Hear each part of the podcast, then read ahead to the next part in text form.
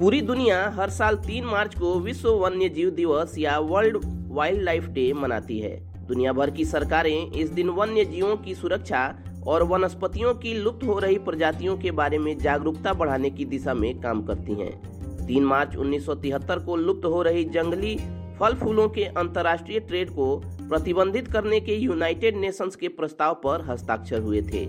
इसी दिन की याद में 20 दिसंबर 2013 को संयुक्त राष्ट्र महासभा, माने यूएनजीए के तिरसठवें सत्र में तय हुआ कि हर साल तीन मार्च को वर्ल्ड वाइल्ड लाइफ डे मनाया जाए। पहला वर्ल्ड वाइल्ड लाइफ डे 2014 में मना था। 2021 के लिए वर्ल्ड वाइल्ड लाइफ डे पर जंगलों में रहने वाले लोगों और वन्य प्राणियों के साथ जीवन यापन की थीम रखी गई है। आइए कुछ फैक्ट्स के द्वारा समझते हैं कि क्यों ज़रूरी है वन्य जीवों को संरक्षित करना। पशुओं और पौधों की 10 लाख से ज़्यादा प्रजातियाँ खत्म होने की कगार पर हैं। इस पर नज़र रखने वाली संस्था आईपीबीईएस के मुताबिक इंसानों के इतिहास में ऐसी स्थिति पहले कभी नहीं बनी है world wild life fund W की लिविंग प्लेनेट रिपोर्ट 2020 के मुताबिक 1970 और 2016 के बीच जानवरों की संख्या अड़सठ प्रतिशत तक घट गई है यानी 1970 के मुकाबले आज धरती पर जानवर दो तिहाई कम है। अमेरिका के ट्रॉपिकल इलाकों में सबसे बड़ी गिरावट दर्ज की गई है। डब्ल्यूडब्ल्यूएफ की स्टडी कहती है कि अमेरिका के ट्रॉपिकल इलाकों में 1970 के बाद के 50 साल में जानवरों की संख्या में चौरानवे प्रतिशत तक गिरावट आई है। यह दुनिया भर में सबसे ज़्यादा है।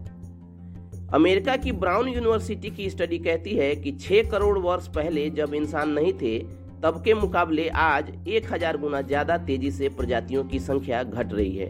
यह रिपोर्ट बताती है कि जो रह गया है, उसे बचाने के लिए तुरंत कदम उठाने की आवश्यकता है। डब्ल्यूडब्ल्यूएफ की ही रिपोर्ट का दावा है कि ताजे पानी में रहने वाले जानवरों की नस्लों में सबसे तेज़ी से कमी हुई है।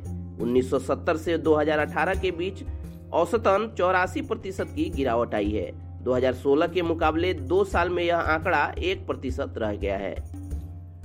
आईपीबीएस के मुताबिक दक्षिण पूर्वी एशिया और लैटिन अमेरिका में 1980 से 2000 के बीच 10 करोड़ हेक्टेयर जंगल खत्म हो गए हैं। आईपीबीएस की रिपोर्ट कहती है कि घरेलू पक्षियों की संख्या में 2016 से 3.5 प्रतिशत तक की कमी आई है। लुप्त हो रहे 23 प्रतिशत पक्षियों पर क्लाइमेट चेंज का असर दिख रहा है। चलिए दोस्तों, कोराफ्लिक्स पर आज के इस वीडियो में इतना ही। जानकारी आप तक पहुँचती रहे। उसके लिए आप हमारे यूट्यूब चैनल को सब्सक्राइब कर लें और फेसबुक पेज को लाइक कर लें। साथ ही साथ अपने दोस्तों, रिश्तेदारों के बीच इस वीडियो के लिंक को शेयर भी करें। मिलते हैं एक और वीडियो में। तब तक keep searching for knowledge and try to be